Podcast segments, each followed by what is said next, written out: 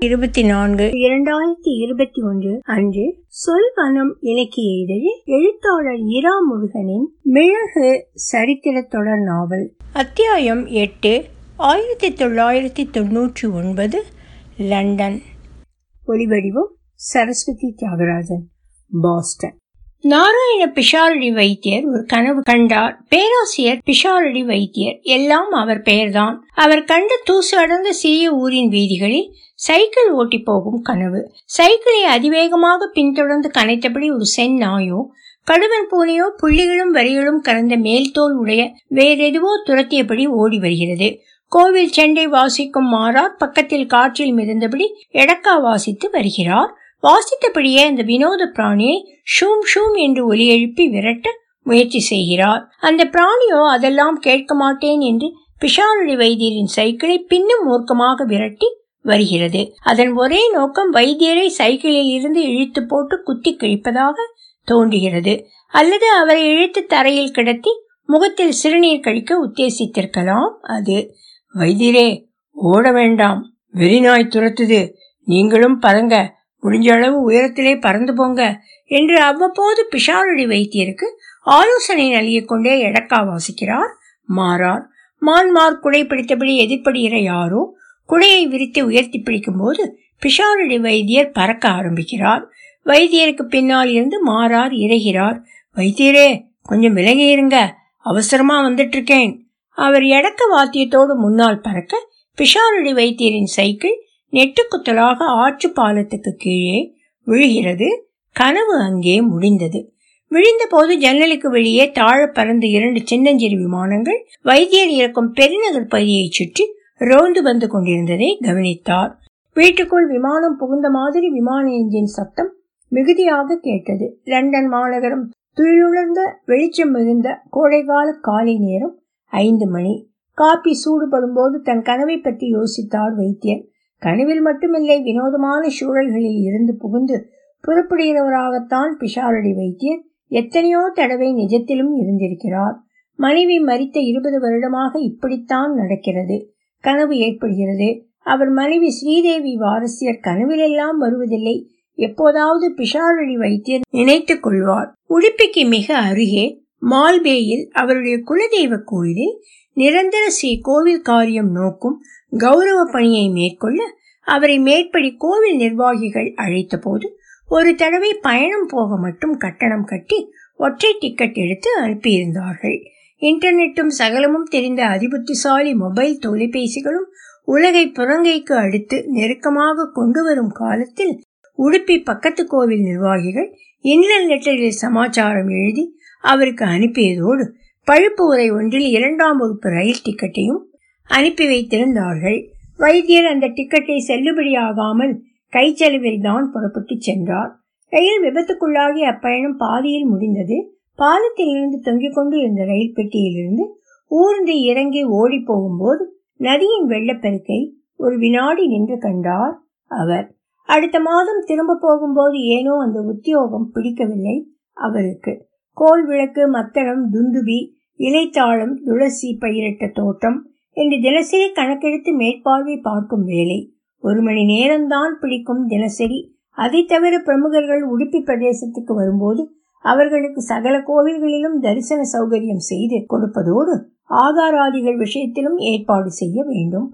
அப்போது ஓய்வு பெறாத பேராசிரியராக இருந்ததால் அதுவும் இங்கிலாந்தில் கல்லூரி ஆசிரியராக நீண்ட காலம் இருந்ததால் ஓராண்டு பணியிடை நீண்ட விடுப்பு எடுத்து கோவில் காரியம் பண்ண அவருக்கு பிடித்திருந்தது. ஆனாலும் அந்த வேலையில் ஈர்ப்பு நிலைக்கவில்லை. கோல் விளக்கை தினமும் எண்ணி செய்வார்களாம். தோலானும் துருத்தியும் சாப்பிட்டு இட்லியும் சட்டினியும் கிடைத்ததா என்று பொறுப்பெடுத்து கவனித்துக் கொள்வது அனாவசியமான காரியமாக வைத்தியருக்கு பட்டது கோவில் நிர்வாகிகளிடம் அதை சுட்டி காட்டிய போது இட்லி இல்லாவிட்டால் தோசை உண்டாக்கி போடலாமே என்று புத்திசாலித்தனத்தை உறுதி செய்து கொண்டார்கள். போனபடிக்கே வைத்தியர் திரும்பி வந்த நாள் அது. கோவில் முற்றத்தில் தினசரி மயில்கள் ஆடுவதை அவர் மிகவும் விரும்பினார். எனினும் அவற்றின் அகவுதலை அவரால் சகித்துக் கொள்ள முடியவில்லை. மயில்கள் இன்னும் வந்து சேராத லண்டன் மாநகரம் இது. மனதில் மயில்கள் மௌனமாக ஆட அவர் படுக்கையில் எழுந்து உட்கார்ந்தபோது இன்று ஞாயிற்றுக்கிழமை என்பது நினைவு வர சின்னதாக ஒரு சந்தோஷம் எட்டி பார்த்தது. லண்டன் கல்லூரியில் வகுப்பெடுக்க போக வேண்டியதில்லை புரொஃபசர் நாராயண பிஷாரடி அவர்கள். உலகம் சகித்து கொள்ளும் அளவில்தான் இருக்கிறது. காப்பியும் நேற்று வாங்கிய ரொட்டியை சுட வைத்து சேமியா உப்புமாவும் உண்டாக்கி காலை உணவை ஒரு வழியாக ஏற்படுத்தி கொள்ளலாம். நினைத்தபடி எழுந்து நிற்க வாசலில் அழைப்பு மணி ஒலித்தது. குட் மார்னிங் சார் டீ குடிச்சிங்களா? இன்னைக்கு என்ன பரிபாடி? கல்பா. பிஷாரடியின் வால்தம் ஸ்டோவ் புறநகர் அபார்ட்மெண்டில் தங்கியிருக்கும் இந்தியாவிலிருந்து வந்த இளம்பெண் அவருடைய அம்பலப்புழை நண்பர் திலீப் ராவ்ஜியின் மகள். மலையாளமும் இங்கிலீஷும் தமிழும் பேசும் அழகான குழந்தை சாயல் பெண். உற்சாகமான குரல் அவளது. கற்பகம் என்று அவளுடைய பாட்டியின் பெயரை அவளுக்கு வைத்து கல்பா என்று அதை சுருக்கி ஆனதாம். கல்பா டீ கெட்டில் சமையலறையில் இருக்கு. தண்ணி ஊற்றி அதை சூடுபடுத்தறியா ப்ளீஸ் அருமையான ஏழ் கிரே டீ தூள் பெட்டி வாங்கி வந்திருக்கிறேன். ஸ்டார் டெக் டிவி சீரியல்லே கேப்டன் பிக்காட் மாதிரி கெத்தா நாளைக்கு ஆரம்பிக்கலாம்? நம்ம மலையாள ஸ்டைல்லே டெமோரா பஞ்சசாரையும் இருக்கு. நாடன் சர்க்கரை ருசியே தனிதான். பிஷாரடி வைத்தியருக்கு பிடித்தமான television serial Star Trek. Captain Picard ஆக நடிக்கும் சர் பேட்ரிக் ஸ்டூவர்ட் அவருக்கு அபிமான நடிகர். ரசிகர் கடிதம் கூட பேட்ரிக்கு எழுதினார். கல்லூரி பேராசிரியர் மனம் பூரித்து உணர்ச்சி வசப்பட்டு ரசிகர் கடிதம் எழுதுவது சரியில்லை என்று தோன்ற அதை கிழித்து போட்டு விட்டார் அவர். கட்டாயம் அதை மறுபடி எழுதி அனுப்புவார். சர் பேட்ரிக் தீர்காயுசும் செயலுமாக ஷேக்ஸ்பியர் எழுதிய சானத் கவிதைகளை சொல்லிக் கொண்டிருக்கட்டும். ஸ்டார் ட்ரெக் பார்ப்பியா கல்பா? பிஷாரடி கேட்டார் முகத்தில் மலர்ச்சி மாறாமல் டீ கெட்டிலோடு கிச்சன் போகும் இருபது வயது காரியை. இல்லை ப்ரொஃபசர் சார் ஃப்ரெண்ட்ஸ் மட்டும் அப்பப்போ பார்ப்பேன். ஆனந்த லயோளம் வெண்ணெய் தராமடா? ஆனந்த ஸ்ரீகிருஷ்ணா வாமுருக்கு அவள் பாடியபடியே கெட்டிலை சுட வைத்தாள். இந்த பாட்டு உனக்கு எப்படி தெரியும் கல்பா? பழைய ஜீவித நௌகா மலையாள படத்திலே வர்ற பாட்டாச்சே. இது வந்தபோது நீ என்ன உங்க அப்பா கூட சின்ன பையனா இருந்திருப்பார் அவர் சிரித்தபடி சொன்னார். டிவியிலே பார்த்தேன் ப்ரொஃபசர் சார் ஜீவித நோக்கா வந்தபோது நீங்க பிறந்திருந்தீங்களா? எனக்கு அப்போ அஞ்சு வயசு. அம்பலப்புழை தியேட்டர்லே படம் பார்க்க அம்மாவோட போனேன். ஒரு படம் தான் அம்மா கூட்டி போனாங்க. இதுதான் அது. பாட்டும் மசாலா கடலை சாப்பிட்டதும் நினைவு இருக்கு. பிஷாரடி சொன்னார். காலையிலேயே லேசாகி பறந்தது மனசு. குளிச்சு புதுசா துவைத்த உடுப்போட உங்க கோவிலுக்கு போக வந்திருக்கிறேன் ப்ரொஃபசர் சார் நீங்க வர்றீங்களா பிஷாரடி லண்டன் புறநகர் பகுதியில் ஒரு சிறிய கிருஷ்ணன் அம்பலத்தை கவனித்துக் கொள்கிறார். கல்லூரியில் எமெரிட்டஸ் கௌரவ பேராசிரியராக பணியாற்றுவதோடு கோவில் வழிபாட்டு நடத்துதலும் அவருடைய தினசரி செயல்பாடு. இன்னும் அரை மணி நேரம் ஆகும் பரவாயில்லையா? விஷாலடி வினவினார்.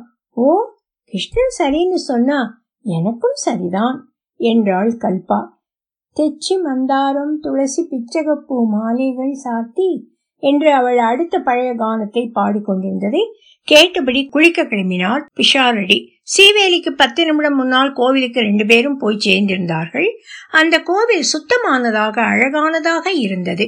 தரையை ஈரத்துணியால் அடிக்கடி சுத்தமாக மெழுகி வைத்திருந்தது. பிஷாரடி தன் கோவில் பணியாளர்களுக்கு சொன்னபடி அது அடிக்கடி நடக்கிறது என்பது கல்பாவுக்கு பட்டது அரை மணிக்கு ஒரு தடவையாக இருக்கலாம் தரை மெழுகுவது. நல்ல துளசி வாசனை கமிழும் கிருமி நாசினி பயன்படுத்தி இருப்பார்களோ கோவில் வாசனை மனதில் நாள் முழுக்க தங்கியிருக்க அது வழி செய்யுமோ? தரை துடைக்கும் பணியாளர்கள் யார் தெரியுமா? கல்பாவிடம் ஆங்கிலத்தில் கேட்டார் பேராசிரியர். பல இந்திய மாநிலங்களில் இருந்து வந்த ஊழியர்கள் அப்படித்தானே? பல இந்திய மாநிலங்களிலிருந்து வந்தவர்கள் சரிதான். ஆனால் யாரும் ஊழியர் இல்லை. இங்கே டாக்டர்களாகவும் கம்ப்யூட்டர் கம்பெனி சீனியர் எக்ஸிகியூட்டிவ்களாகவும் இருப்பவர்கள். பள்ளி கல்லூரி ஆசிரியர்கள் ஹோட்டல் நடத்துகிறவர்கள் இன்னும் பல தொழில் பெரிய அங்காடி நடத்துகிறவர்கள். இப்படி ஒவ்வொருத்தரும் ஒரு வார இறுதி சேவையாக இங்கே தரை துடைக்கிறார்கள். அவர் சிரித்தபடி சொல்ல கல்பா சிரத்தையோடு பார்த்தாள். ஞாயிற்றுக்கிழமை வெண்பொங்கல் பிரசாதம் கோவில் சமையலறையில் பெரிய பாத்திரங்களில் தயாராகி கொண்டிருந்தது. பக்கத்தில் சிறு மின்சார அடுப்புகளில் பொங்கலில் கலக்க மிளகை வறுத்து கொண்டிருந்தார்கள். எனக்கு மிளகு அலர்ஜி என்றாள் கல்பா. அவசரத்திலே பொங்கல்ல இருக்கிற ஒத்தை மிளகை கடிச்சா அடுத்த பத்து நிமிஷம் வாய்க்குள்ளே அரிக்க ஆரம்பிச்சிடும் என்றாள் கண்ணை உருட்டி. அப்போ மிளக விட்டுட்டு மத்ததை கழிக்க வேண்டியது தானே? பிஷாரடி பெரிய தீர்வு கண்டுபிடித்த மாதிரி நிறைவாக சிரித்து கொண்டார் வெண்பொங்கல் பண்ற? மிளகு வறுக்கிற? இந்த சமையல் கலைஞர்களும் நீதிபதி வக்கீல் கடைக்காரர் இப்படி பல தொழிலதிபர் அதிகாரிகள் கல்பாவுக்கு ஆச்சரியம் தீர்ந்திருந்தது. அதை கேட்டாற்போல் பிஷாரடி பேராசிரியரும் கோவில் அலுவலகத்தில் போய் அம்பர மேல் சாந்தி உடுத்தும் பஞ்சகச்ச வேஷ்டியும் மிஞ்சிய தலைமுடியை சின்னதாக முன்குடுமி கட்டியும் நெற்றியில் சந்தனம் பூசியும் அசல் கிருஷ்ணன் கோவில் பூசாரியாகி இருந்தார். பிரார்த்தனை மண்டபத்தில் ஒரு ஓரமாக முக்காலி போட்டு வைத்திருந்த பழைய தொலைபேசி ஒலித்தது. இந்த மண்டபத்துக்கு வரும் யாரும் கையில் மொபைல் தொலைபேசியோடு வர முடியாது. வாசலிலேயே அவற்றை வாங்கி வைத்து வழிபாடு முடிந்து திரும்பும் போது திருப்பி கொடுக்கப்படும். எனினும் அவசியமான செய்தி யாருக்காவது தெரிவிக்க வேண்டுமானால் கோவிலின் பொது தொலைபேசி எண்ணுக்கு பேசினால் போதும். அழைப்பின் முக்கியத்துவம் அவசரம் இவற்றை நோக்கி உள்ளே வந்தவருக்கு தொலைபேசி தரப்படும். சுருக்கமாக பேசலாம். யாருக்கோ பொது தொலைபேசி அழைப்பு மணி ஒலித்தது. வெளியே தோட்டத்தில் செடி கொடிகளுக்கு தண்ணீர் பாய்ச்சி கொண்டிருந்த தோட்டக்கார உழைப்பு காணிக்கையாளர் வேகமாக வந்து ரிசீவரை எடுத்தார். கிருஷ்ண பரமாத்மாவின் புகழைச் சொல்லி வணக்கம் சொல்ல அவரிடம் பேராசிரியர் பிஷாரியோடு பேச முடியுமா என்று வெளியிலிருந்து கூப்பிடுகிறவர் இறைஞ்சினார். பிஷாரடி தொலைபேசியை வாங்கி பேசியதுமே அது கல்பாவுக்கு வந்த அழைப்பு என்று புரிந்து கொண்டார். அவருடைய முகத்தில் ஒரு புன்னகை. இந்த இளைஞர்களும் இளம் பெண்களும் எவ்வளவு விரைவாக நட்பு வட்டத்தில் பட்டு விடுகிறார்கள். கல்பா வந்து இரண்டு நாள் தான் ஆனது. என்றாலும் அதற்குள் இங்கே லண்டனில் பழைய நட்புகளை புதுப்பித்துக் கொண்டு புது நட்பை உருவாக்கியும் சுறுசுறுப்பாக அவள் செயல்பட்டிருக்கிறாள் என தெரிந்தது. கல்பா இது உனக்கான அழைப்பு. அவருடைய குரலை விட அதிகமான சத்தத்தோடு வந்துட்டேன் வந்துட்டேன் என கல்பா ஓடி வந்தாள். அடுத்த ஐந்து நிமிடம் அந்த மண்டபத்தில் கலகல என்ற சிரிப்பு சத்தம்தான் இடைவிடாது ஒலித்துக் கொண்டிருந்தது. கல்பா பேசினாள் என்பதை விட தொலைபேசியில் சிரித்துக் கொண்டிருந்தாள் என்பதே சரியானது என்று பிஷாரடிக்கு தோன்றியது. இந்த கால இளைய சமூகம் பேச்சை வெகுவாக குறைத்து விட்டிருக்கிறது என்று அவர் நினைத்தார். உடனுக்குடன் எங்கே இருந்தும் யாரோடும் பேச சாதனங்கள் வந்துவிட்ட பிறகு பேச்சு குறைந்து விட்டிருப்பது புதிர்தான். ஐந்து பத்து நிமிடம் சிரித்தே பேச வேண்டியதை பேசி கேட்க வேண்டியதை கேட்டு விடுவார்கள் இவர்கள். வயதான நம்பூதிரிகள் வாயில் தாம்பூலம் என்றபடி ஹா ஹூ கோ ஹர் இப்படி ஒலி எழுப்பி பேச்சு தொடர்வது போல இது.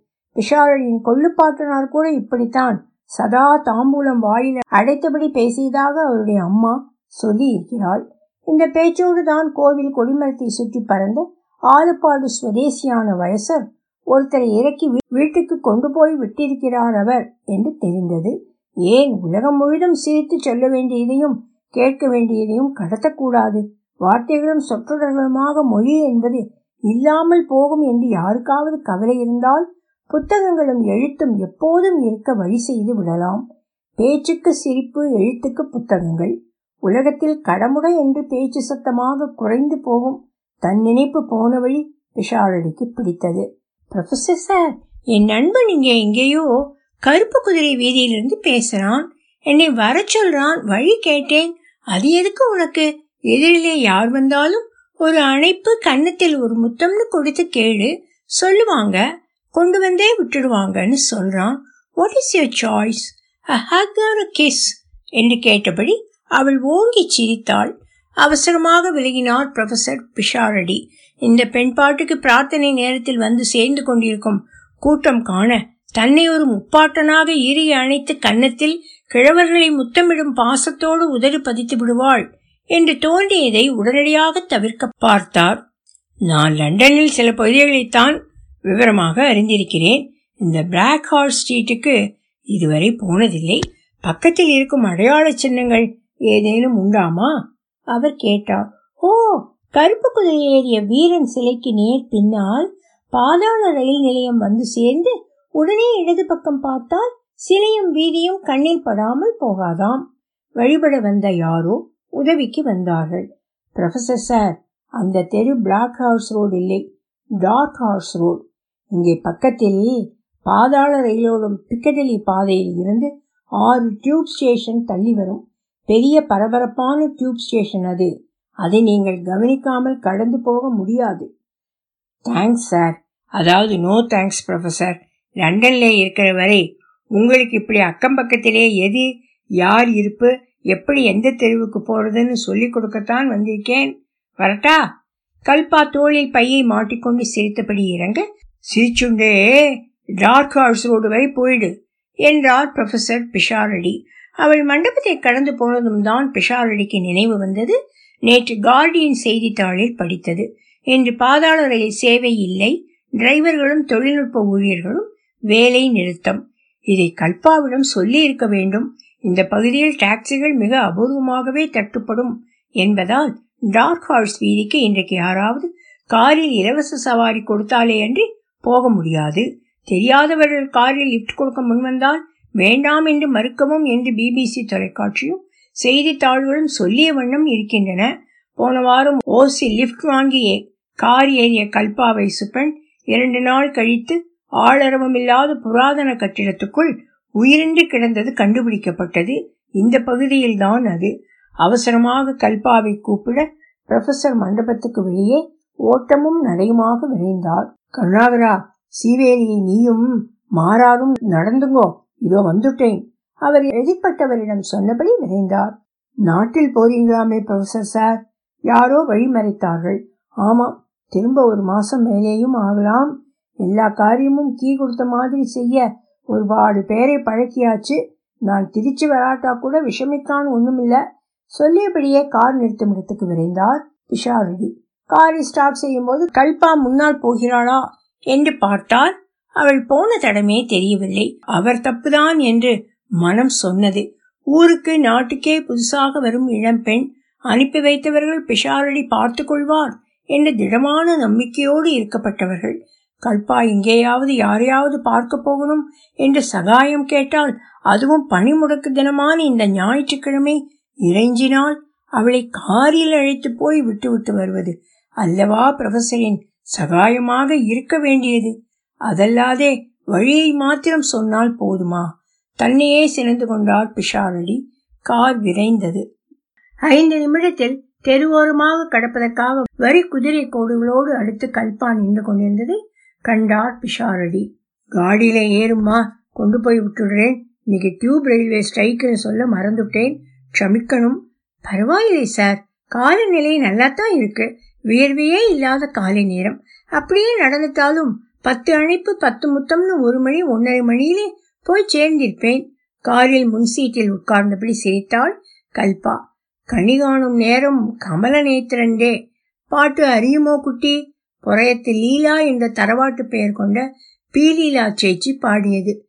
பிஷாரடி சொல்லி முடிப்பதற்குள் பாடினாள் ப்ரொஃபசர் சார் பசிக்குது. கல்பா குழந்தை போல் முறையிட்டாள். பிஷாரடிக்கும் அப்போதுதான் காலை சாப்பாடாக ரொட்டியும் போரிஜும் செய்து வைத்தாலும் சாப்பிடாமலேயே வந்தது நினைவு வந்தது. லண்டன்லேயே உடுப்பி காபி ஹோட்டல் இருக்குமா? சீரியஸா தான் கேட்கிறேன். கல்பா ஆர்வத்தோடு கேட்டாள். ஈஸ்ட் ஹாமில் ஒன்று இருக்கு. ஆனால் இத்தனை காலையிலே திறந்திருக்குமான்னு தெரியலே. ப்ரொஃபசர் சொன்னார் ஏன் அப்படி? ஞாயிற்றுக்கிழமை கூட்டம் அங்கேயும் இருக்குமே. கல்பா கேட்டபோது இருக்கலாம் என்று அவருக்கு தோன்றியது. இதுக்கா ஈஸ்ட் போகணுமா? பிஷாரடின் நைட்ஸ் பிரிட்ஜிலிருந்து திரும்பி காரை மெதுவாக ஓட்டியபடி கிளாஸ்டர் வீதியின் இரண்டு பக்கமும் பார்த்தபடி வந்தார். தா அவ்விட ஒரு சாயா கடை உண்டு. பச்சை மலையாளத்துக்கு அவர் சந்தோஷமான நேரம் என்பதால் இங்கிலீஷிலிருந்து மாறியதாக கல்பா ஊகித்தாள். பிளாட்ஃபாரத்தை ஒட்டி ஒடுக்கமான கடை வாசலில் சாக்பீஸால் எழுதிய பலகை கார்னேஷன் காஃபி ஹவுஸ் அடுத்த பலகை நாலு வரி எழுதியிருந்ததை கண்ணாடி இல்லாமல் பிஷாரடியால் படிக்க முடியவில்லை. கல்பாய் இறைந்து படித்தாள். இன்று பத்தாம் ஆண்டு விழா. காப்பி ஆர்டர் செய்தால் டோனட் ஒன்று இலவசமாக தரப்படும். சாப்பிட்டுட்டு போகலாம் சார். வாங்க. கல்பா காரை நிறுத்தப் போவது போல செய்கை காட்டு தெரு ஓரமாக நிறுத்தினார் பிஷாரடி. கார்னேஷன் சாயா காப்பி கடையில் நாலஞ்சு பேர் டோனட்டை பீத்து காப்பியில் நினைத்து தின்று கொண்டிருந்தார்கள். சுமாரான ஒரு பெஞ்சில் உட்கார்ந்து முன்னால் மேஜையில் காப்பியும் டோனட்டும் வர காத்திருந்தார்கள் கல்பாவும் பிஷாரடியும்.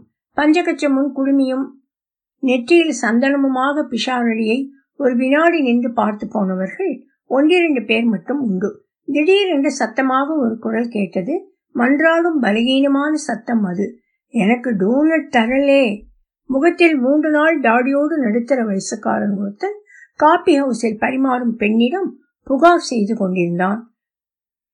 அரை மணி நேரமா இங்கே இருக்கீங்க. வந்ததுமே டோனட்டே உங்களுக்கு கொடுத்து நீங்களும் சாப்பிட்டாச்சு.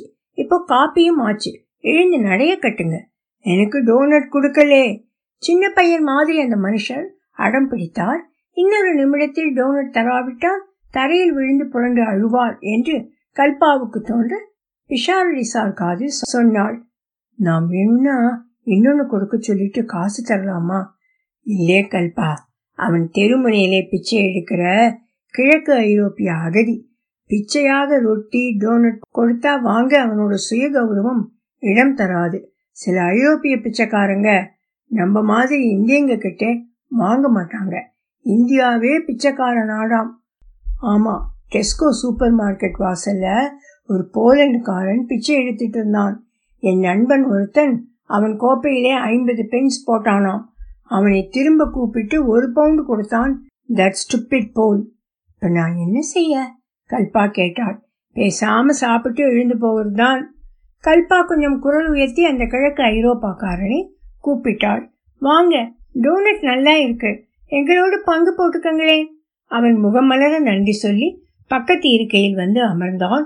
உடல் வாடையோடு இருப்பான் என்று கல்பா எதிர்பார்த்தபடி இல்லாதவன். இந்தோனேஷியா தெரியுமா? அவன் கல்பாவை கேட்டான் காப்பி கொடுத்தபடி தெரியும் என்றாள் அவள். அங்கே நூறு பேராக சேர்ந்து நூறு ஏக்கர் தோட்டம் வாங்கி மிளகு சாகுபடி செய்து செய்து? கல்பா கேட்டாள். டோனட் தரலேன்னு இங்கே சண்டை போட்டுட்டு இருக்கேன் எல்லாம் போய் மிளகு விவசாயம் பெரு நஷ்டத்தை கொடுத்தது என்றால் இலவசமாக வந்த டோனட் கடித்தபடி நூறு பேரும் டோனட் கடிக்கிறார்களா? என்று விசாரித்தாள் கல்பா. விசாரித்து சொல்கிறேன். இன்னொரு டோனட்டும் காப்பியும் கிடைக்குமா? என்று தயக்கமின்றி கேட்டான் அவன். நிச்சயம் கிடைக்காது. அவசரமான வேலை நிமித்தம் போகிறோம் என்று எழுந்தார் பிஷாரடி. வைரம் வாங்குறதும் மிளகு விவசாயமும் அமைஞ்சு போனால் அதிர்ஷ்டம் கொட்டும். இல்லைன்னா தொடர்ச்சி வச்சிடும். அவன் வெளியே போனான். ஒளிவடிவம் சரஸ்வதி தியாகராஜன் பாஸ்டன்.